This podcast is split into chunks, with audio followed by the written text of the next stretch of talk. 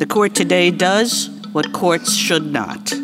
As our boys sit around in their gingham shirts and their weird surf shorts, just mastering the universe. His own court has collapsed into the squabble of partisan politics, and two of its members are uh, maybe two of the most partisan justices who have ever served in history. Still life in corruption and graft and quid pro quoism. We have a very thin record. I think that Alito is making a kind of category error here. A he said, she said situation. John Roberts essentially flips the bird to the Senate Judiciary Committee. We're all on the up and up. The salmon fishing is totally above board. Just trust us to police ourselves. Can't promise I haven't said that. Come on come come out come out for coffee. You have my number.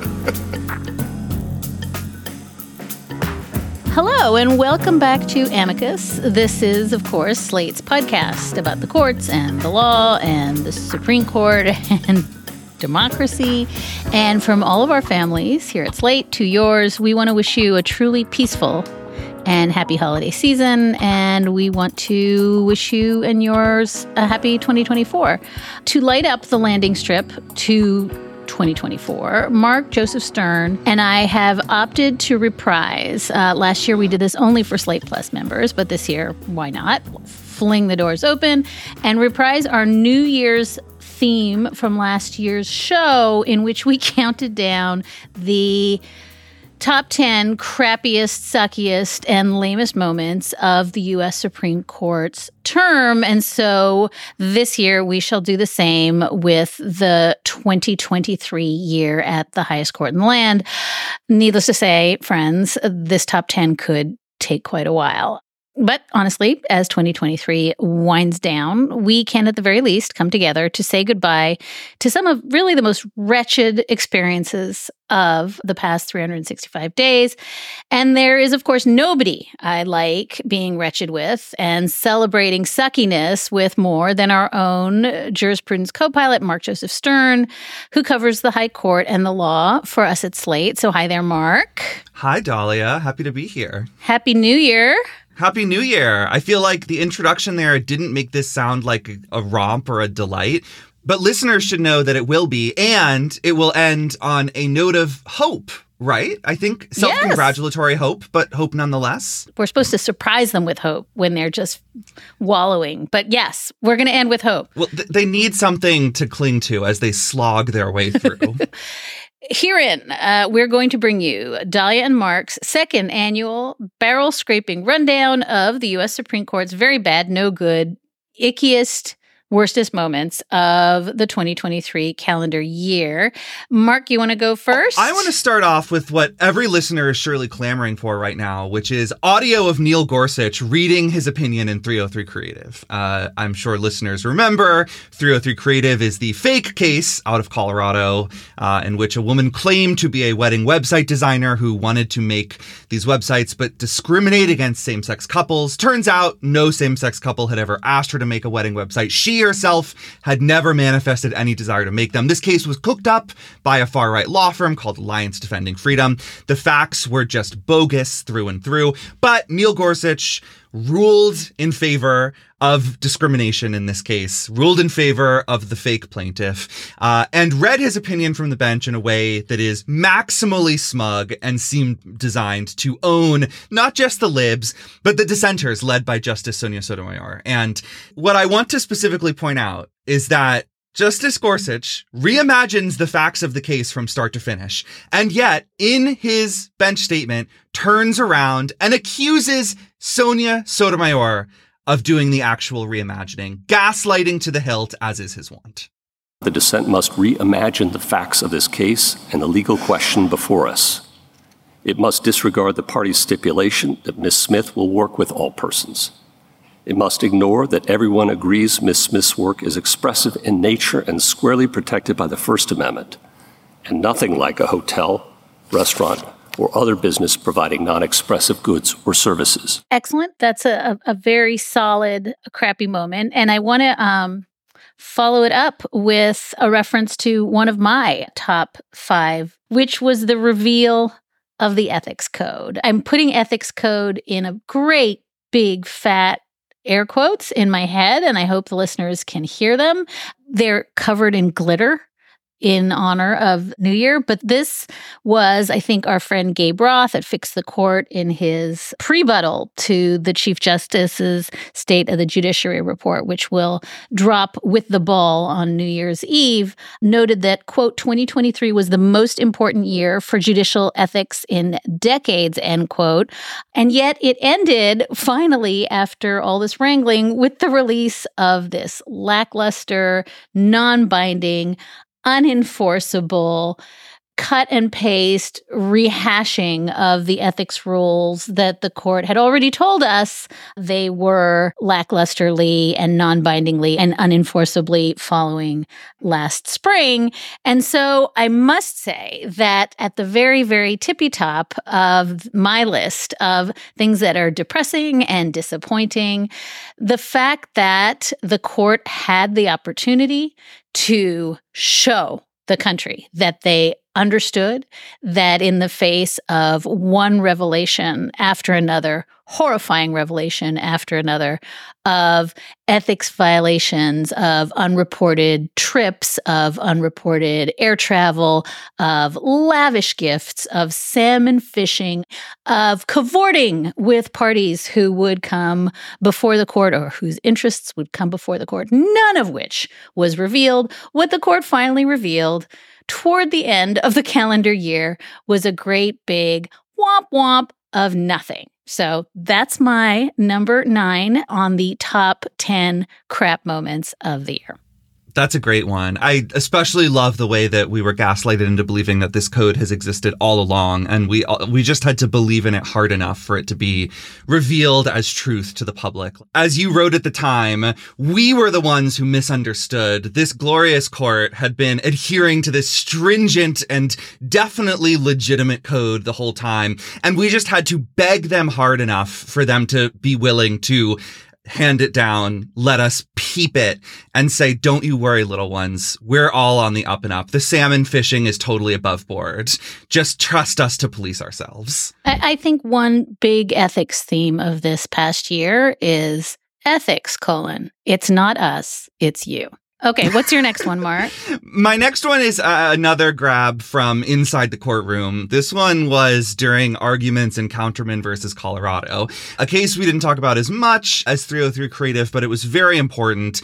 It involved First Amendment and stalking, specifically the First Amendment rights of stalkers who are tormenting and abusing women through speech that is threatening and vile and dangerous. Uh, during oral arguments, John Roberts decided to do his I'm a comedian act, which is always trouble because he typically only does it when he's feeling like the case before him is so easy and obvious and unworthy of his attention that he might as well pull a tight five.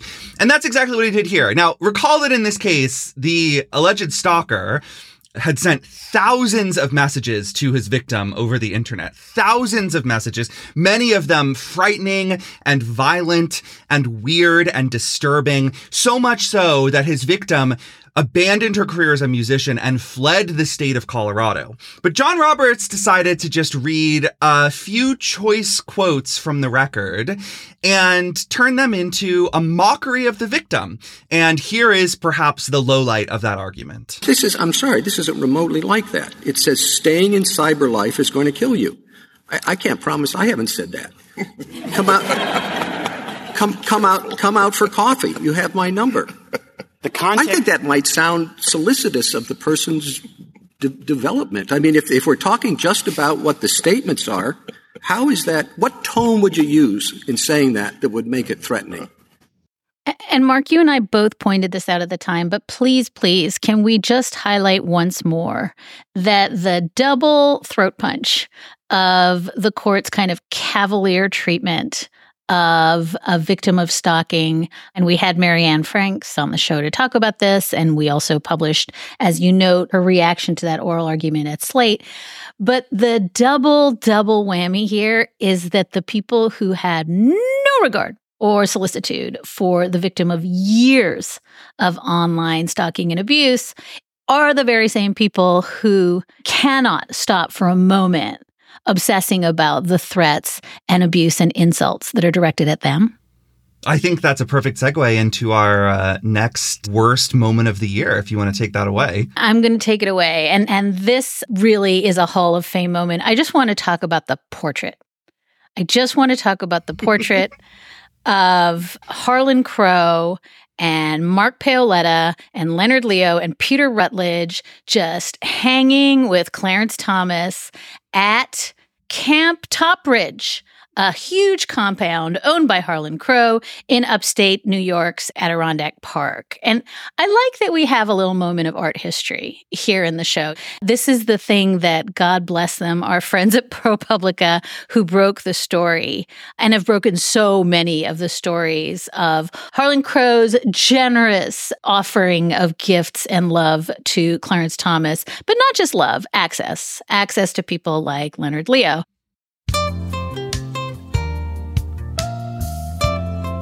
And so, walk with me, if you will, to this portrait by the artist Sharif Tarabay. I love this part. He's a Montreal illustrator. So, a Canadian, really still life in corruption and graft and quid pro quoism.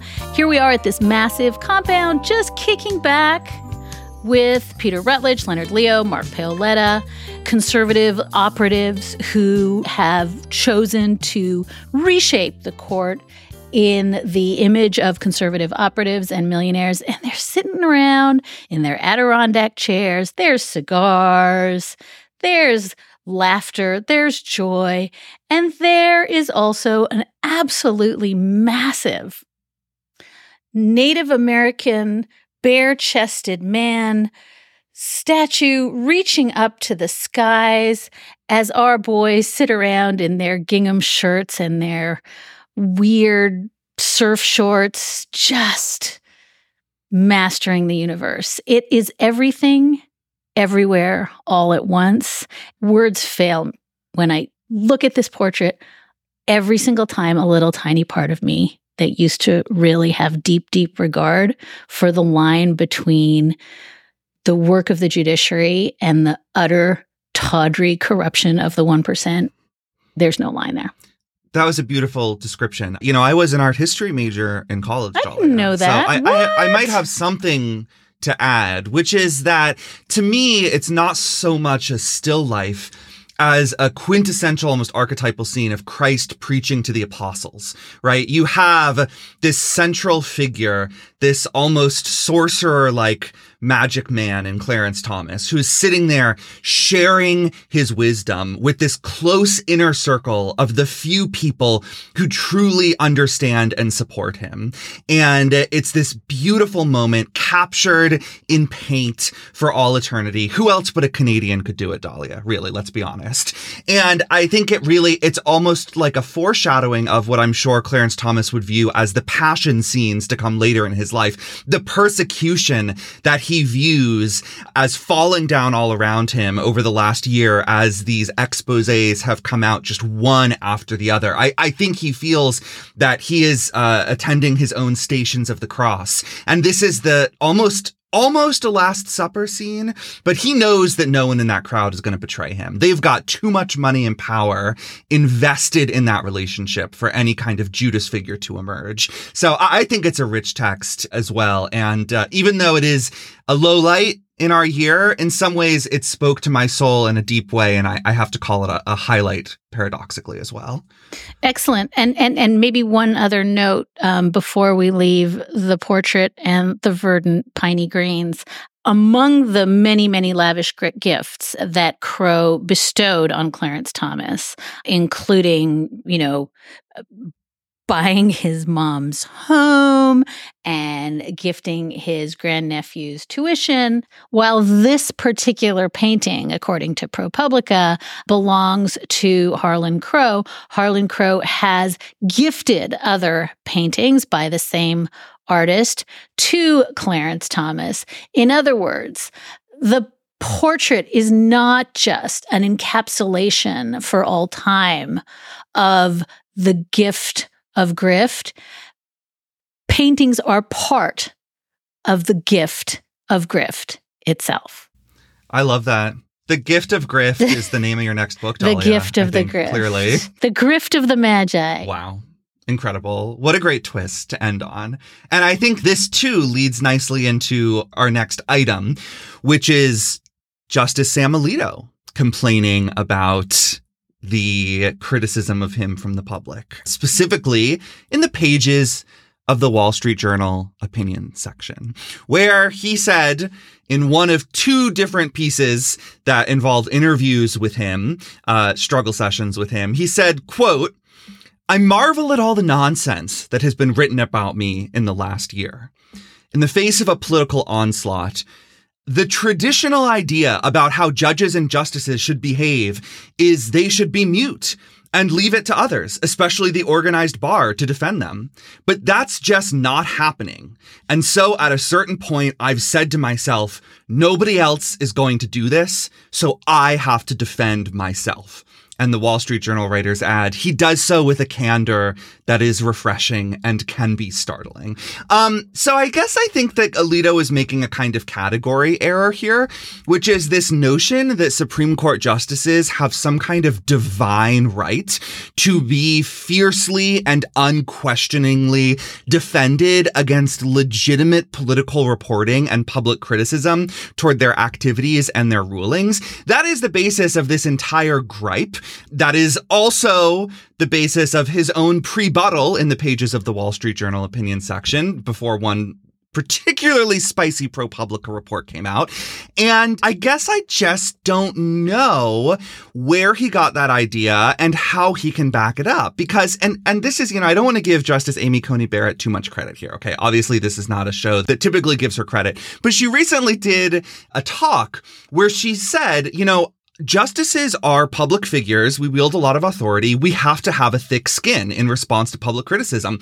I've learned how to do that. I've developed a thick skin, and that's all I really have to say about it. And I think that that's true. I mean, you don't really see Justice Barrett coming out being like, why isn't every single credentialed attorney in this country defending me to the hilt on Facebook to their crazy MSNBC watching aunt? You know, you don't see this kind of grievance mongering from Barrett or even Kavanaugh or Roberts that you do from Alito and Thomas. They are the court's whiners in chief. And as entertaining as it is to do dramatic readings of their whining, it is getting a little bit old and it is kind of a, a consistent reminder that they don't seem to fully understand what their jobs are. Yes, and we could add the coda to this story that, of course, the fawning correspondent in this particular Wall Street Journal, I don't know what to call it. Is it an op ed? Is it a reported piece?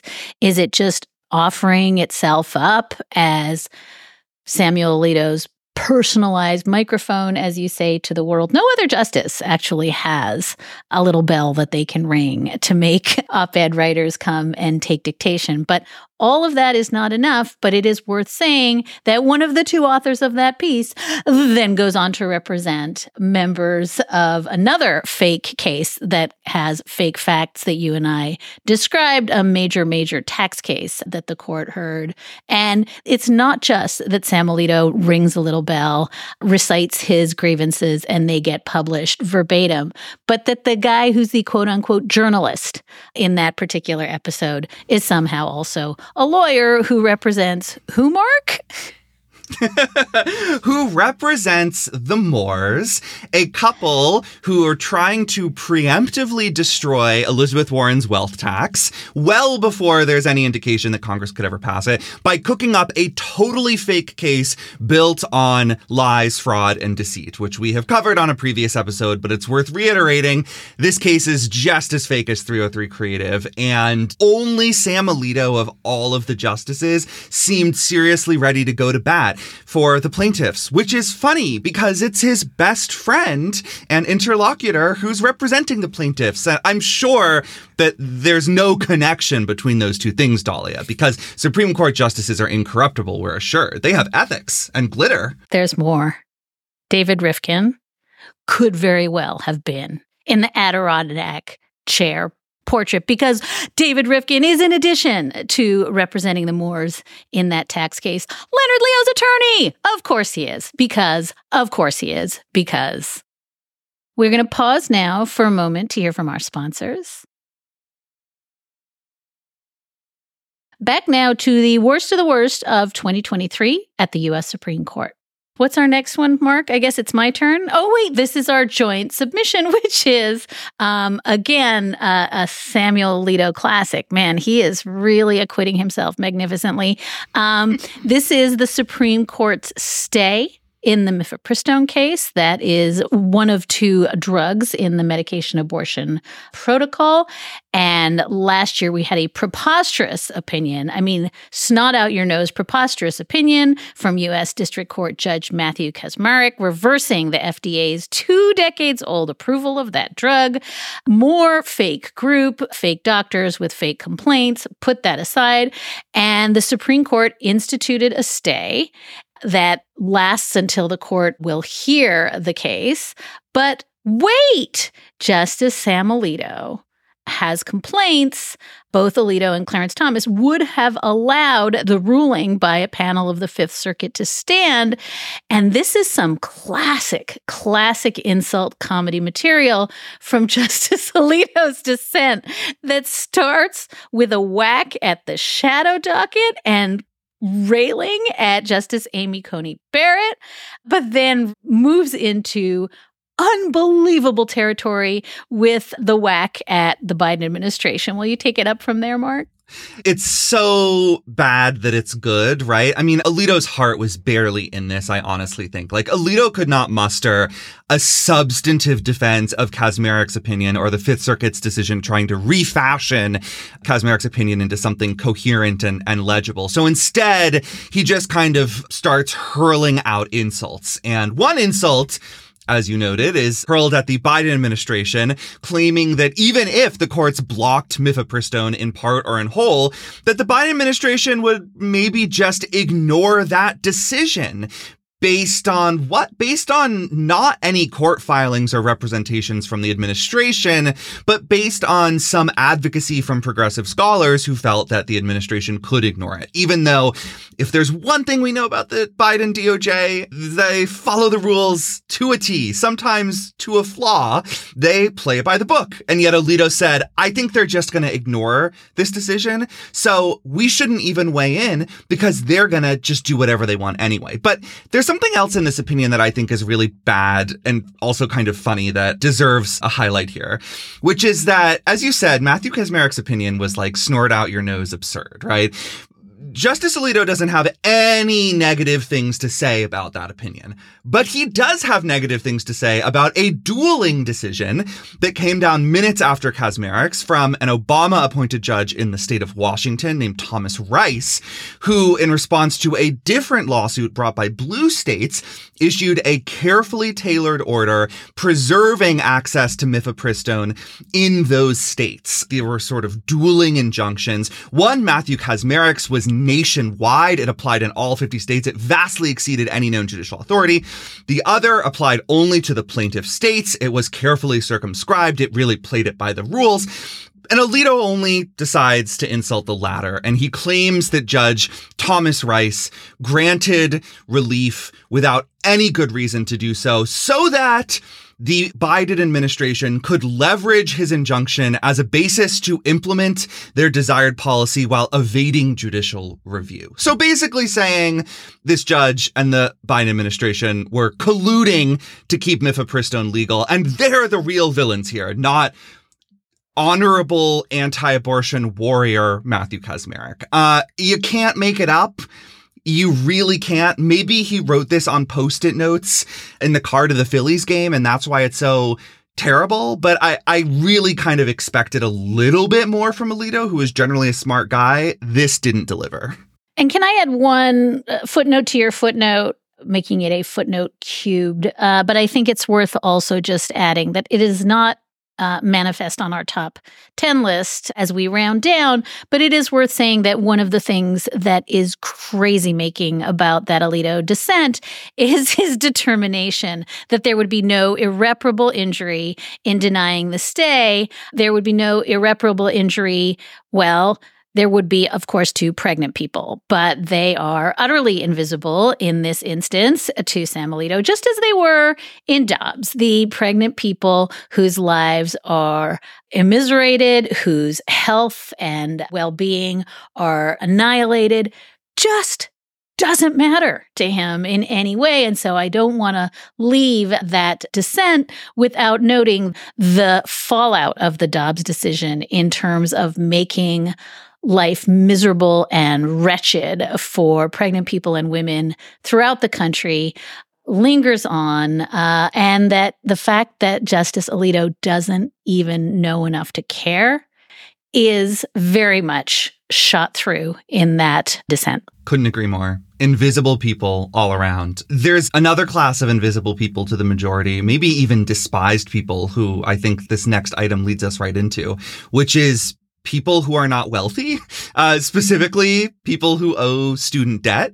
Uh, one of the worst decisions of the Supreme Court this past year was blocking the Biden administration's rather modest but still meaningful student debt relief plan, which would have forgiven a subset of borrowers ten to twenty thousand dollars of their debt. The Supreme Court, of course, blocked it by a six to three vote. John Roberts wrote the majority opinion, and we've talked a lot about that opinion before. I'm not going to rehash all the terrible bits of it now. I just want to point to the very end where John Roberts winds himself up to take a swing at Justice Elena Kagan, who wrote an impassioned dissent in this case that really clearly pissed off Roberts. And Roberts closed out by saying, it has become a disturbing feature of some recent opinions to criticize the decisions with which they disagree as going beyond the proper role of the judiciary. And what I love is that John Roberts wrote that. Elena Kagan saw it and then said, you know what? This is a perfect way to begin my bench dissent next week. You know, Justice Kagan actually took the extraordinary step of saying in her dissent that this case is not a case, something that we've been saying for a while. I appreciate the clarification from Justice Kagan herself. And she accuses the majority of violating the Constitution. She actually says of John Roberts and his merry band of conservatives are violating the Constitution by deciding this case. And I think that's just glorious because how many times does the Supreme Court accuse other branches of violating the Constitution? And here, Kagan says, we are doing it ourselves. And those are fighting words for John G. Roberts. And I am so grateful that she said them. In every respect, the court today exceeds its proper limited role in our nation's governance. At the behest of a party that has suffered no injury, the majority decides a contested public policy issue properly belonging to Congress and the executive and the people they represent.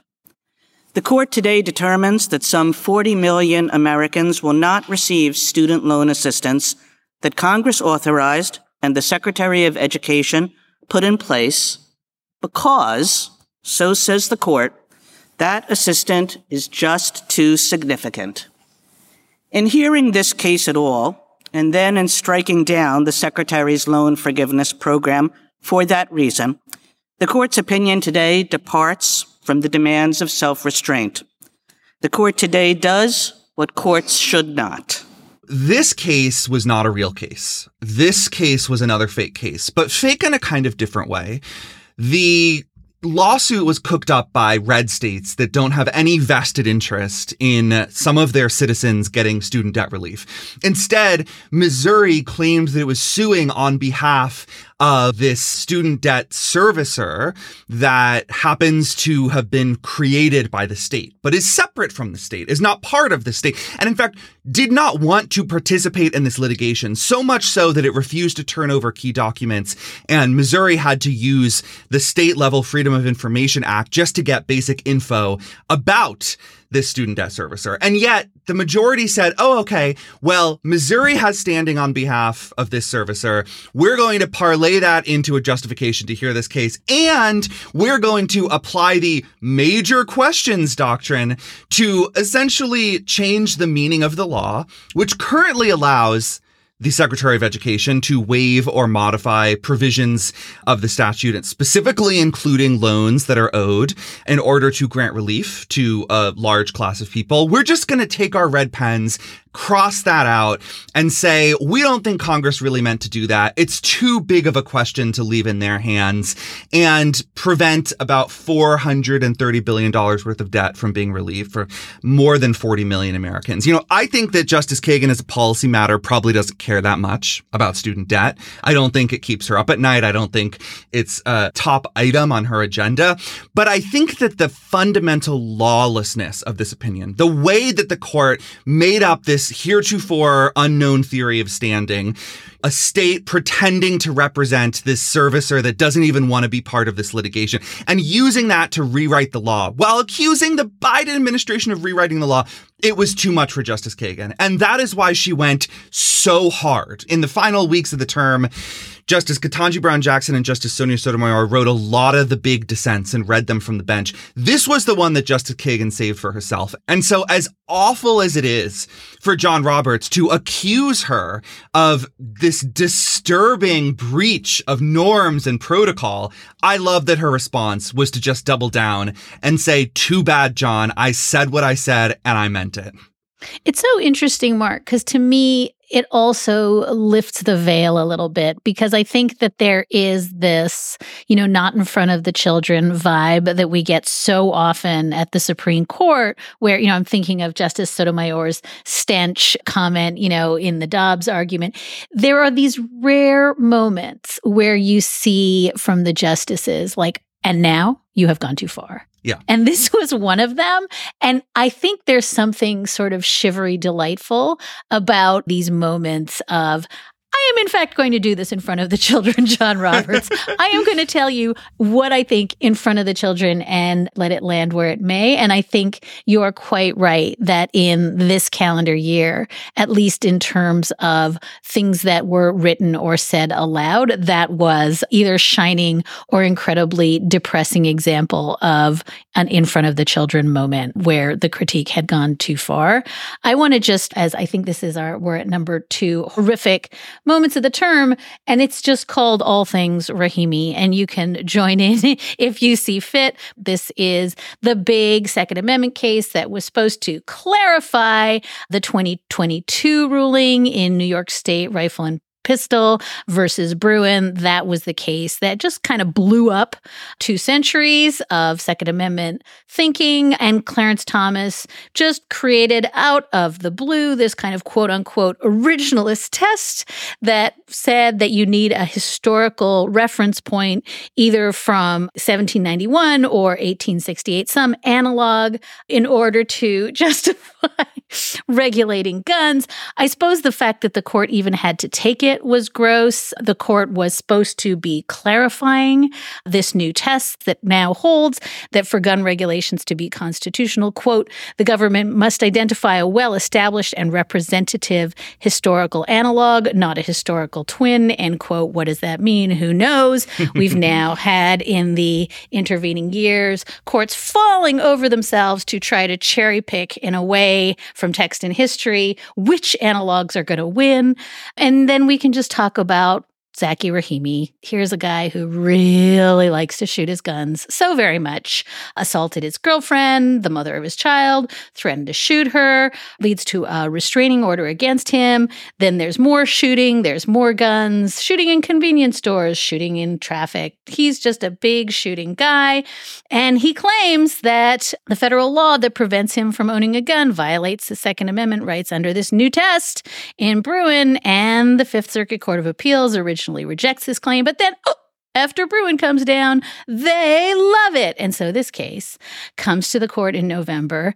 And at that point, it just becomes an amazing, amazing portrait. Not as good as the Adirondack chair portrait, to be sure, but it's the majority in Bruen sort of backing into the hedges away from originalism in the manner of Homer J. Simpson, right? like, we didn't mean it. We didn't mean it. We didn't mean it.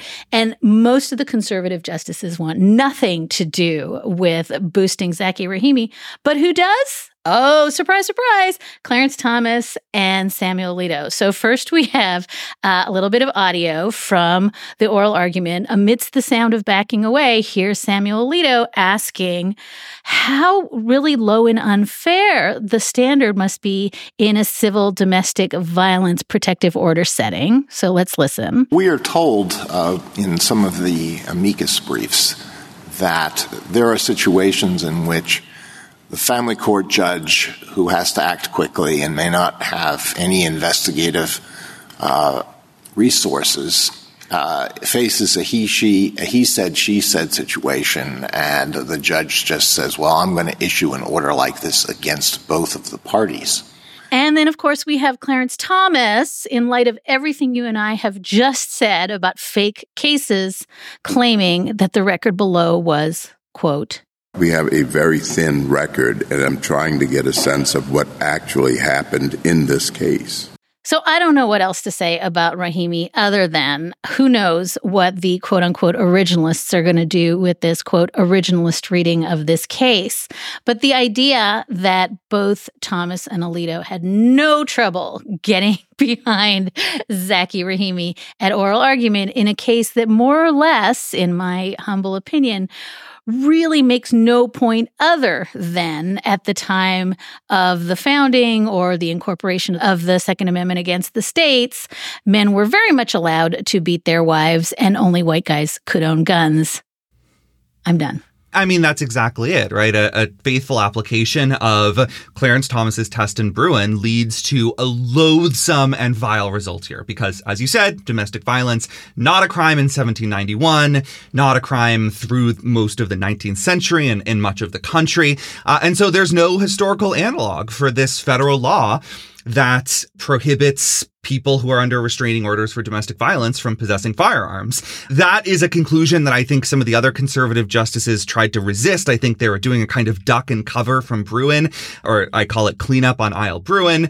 And I think what Alito and Thomas were doing was trying to find a way around that by poking holes in the existing law rather than going back into history and saying, oh, well, how are we sure that this is really protecting, you know, all of the fundamental rights of abusers. But in the process, I think they kind of showed that they didn't understand how this law functions. Surprise, surprise.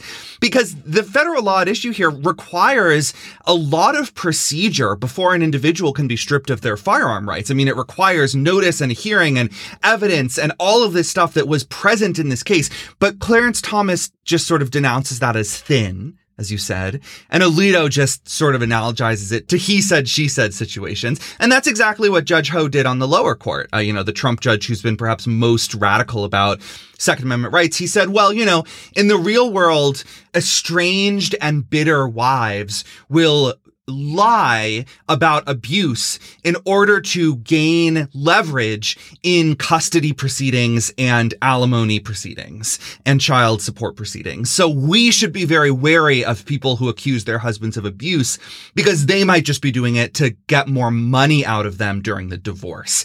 I think that that attempt by Judge Ho backfired for most of the justices, but I think Alito and Thomas were the hallelujah choir right there with him. And it is just more evidence, as if we needed any, that women, especially vulnerable women, abused women, are invisible to some of the justices on this court. We're taking a quick break. Back now to my and Mark Joseph Stern's rundown of the worst of SCOTUS 2023. So I think that leads to our final hellscape moment, which for me was, and I think we talked about this a whole bunch at the breakfast table at the end of last term. But it's the moment in which Chief Justice John Roberts essentially flips the bird to the Senate Judiciary Committee that is attempting to have an ethics hearing last April. We've talked about a bunch of doctrinal lows, and we should mention the affirmative action decision. There were some very bad moments.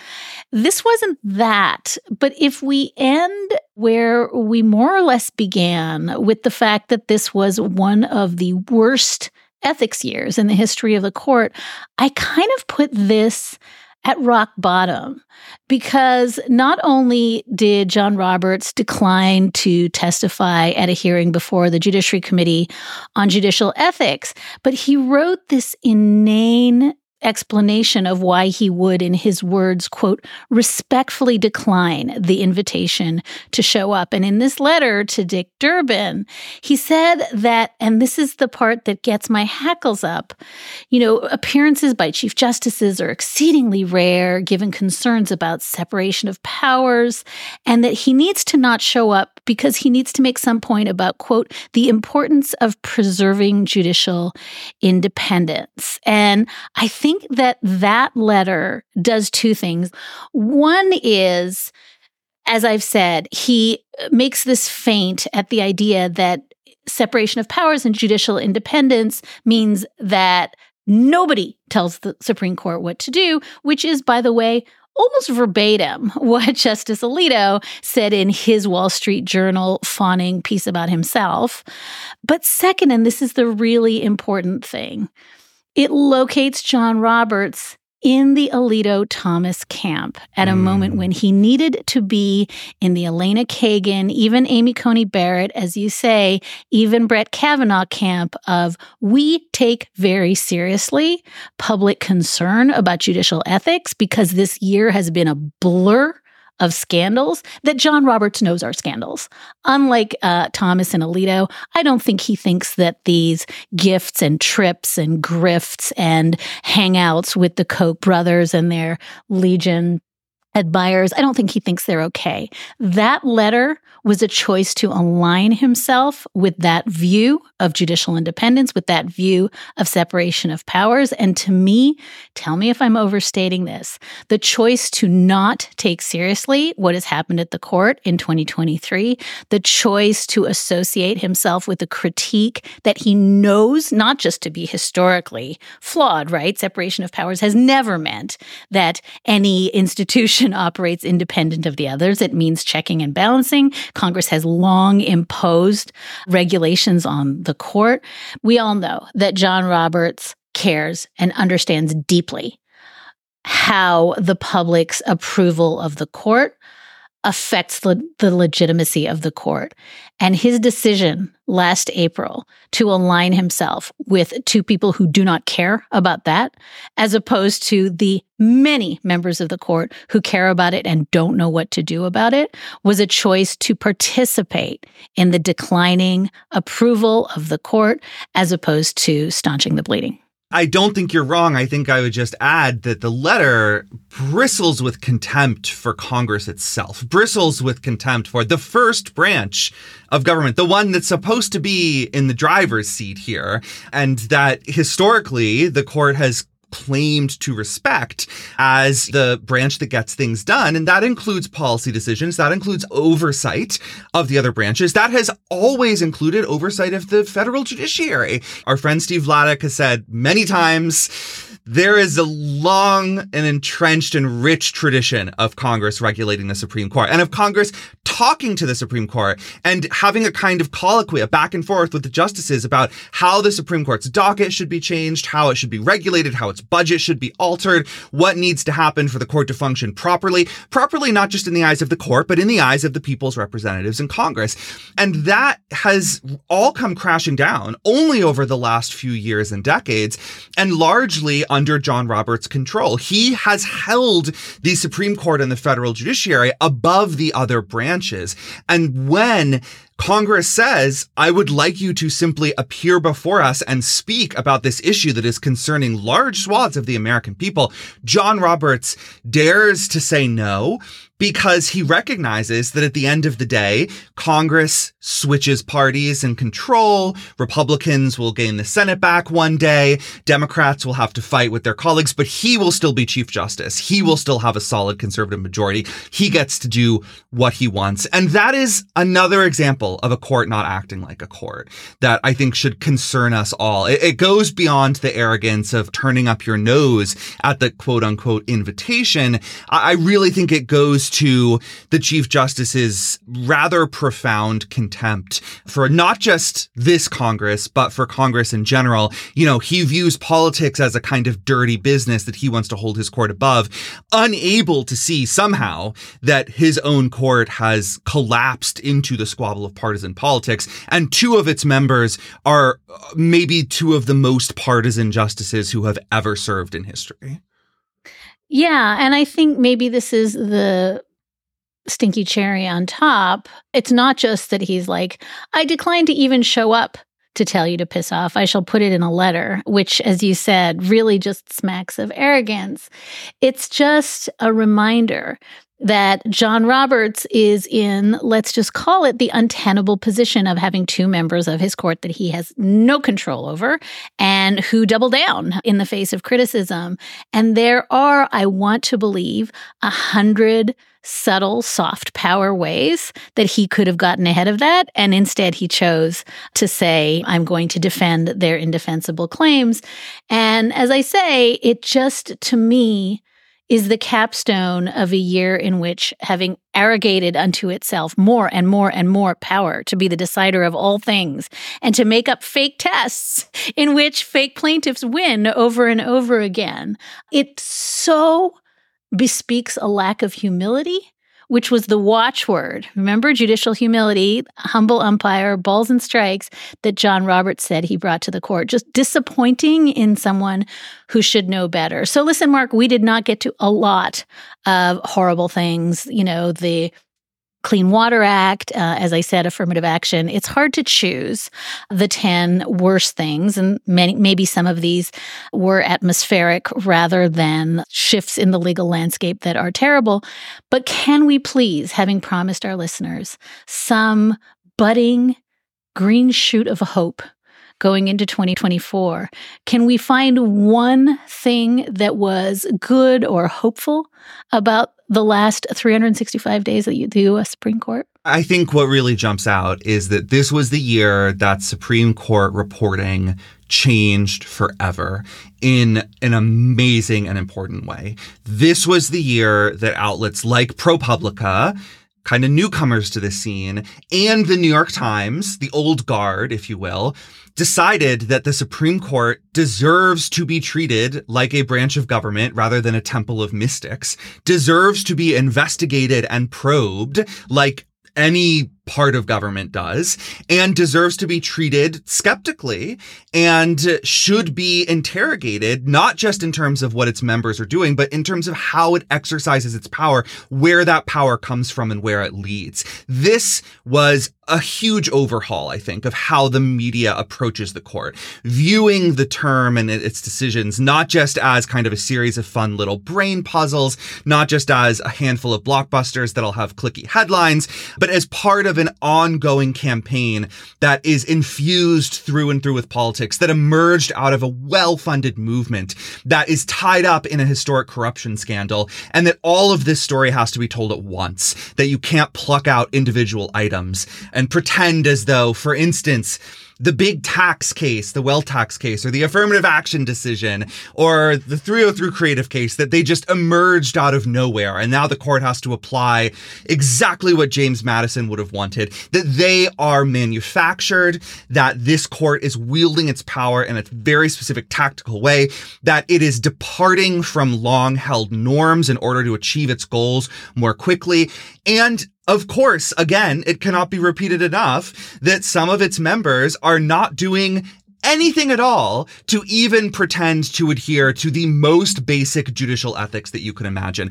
All of that reporting was extraordinary. Its impact is reflected in ongoing public opinion polls of the Supreme Court, which are very low, and it stands to continue into the next year and beyond. And that makes me really happy because I do feel like for a long time, Supreme Court coverage had issues without saying too many mean things about too many people. You know, some folks did a great job, but there was a lot of trust in the institution. There was a lot of naivete about how it operated. It ended up being almost unseemly. The amount of punches pulled by some of the press coverage. I think that era is ended, and I am oh so grateful for that.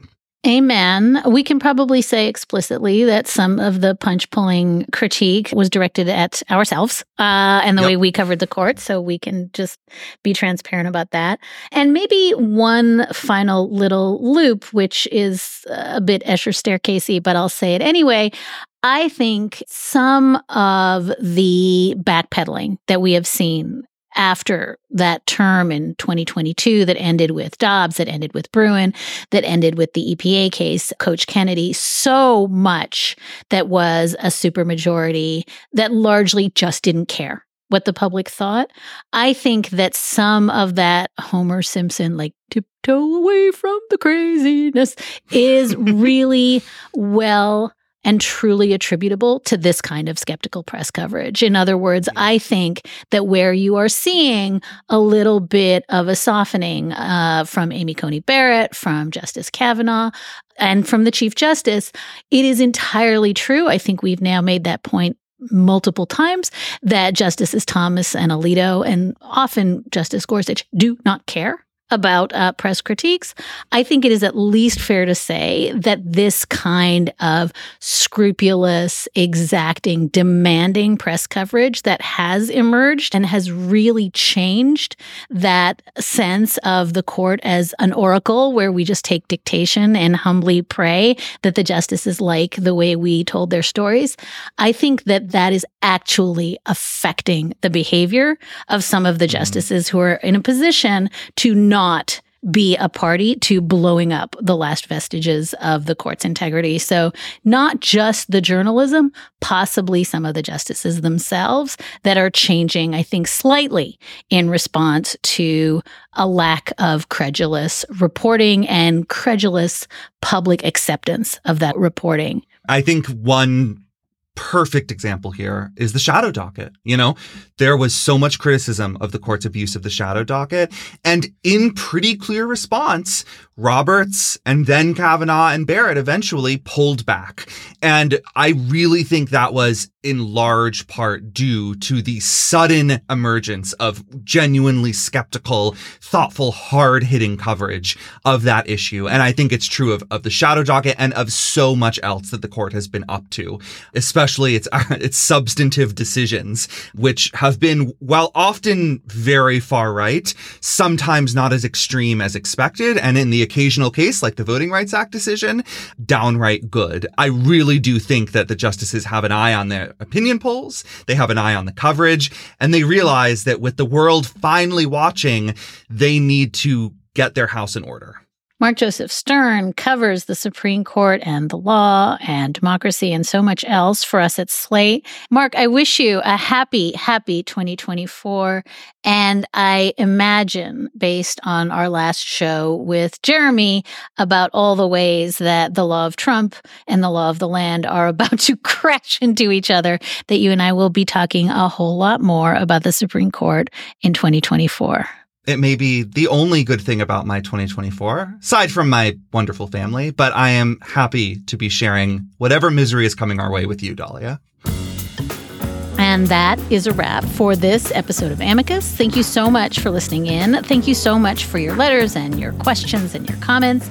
You can always keep in touch at amicus at slate.com or you can find us at facebook.com slash amicus podcast. Sara Burningham is Amicus's senior producer. Alicia Montgomery is vice president of audio at Slate. Susan Matthews is Slate's executive editor, and Ben Richmond is our senior director of operations. We will be back with you with another episode of Amicus next week. And until then, we wish you a happy new year and hang on in there.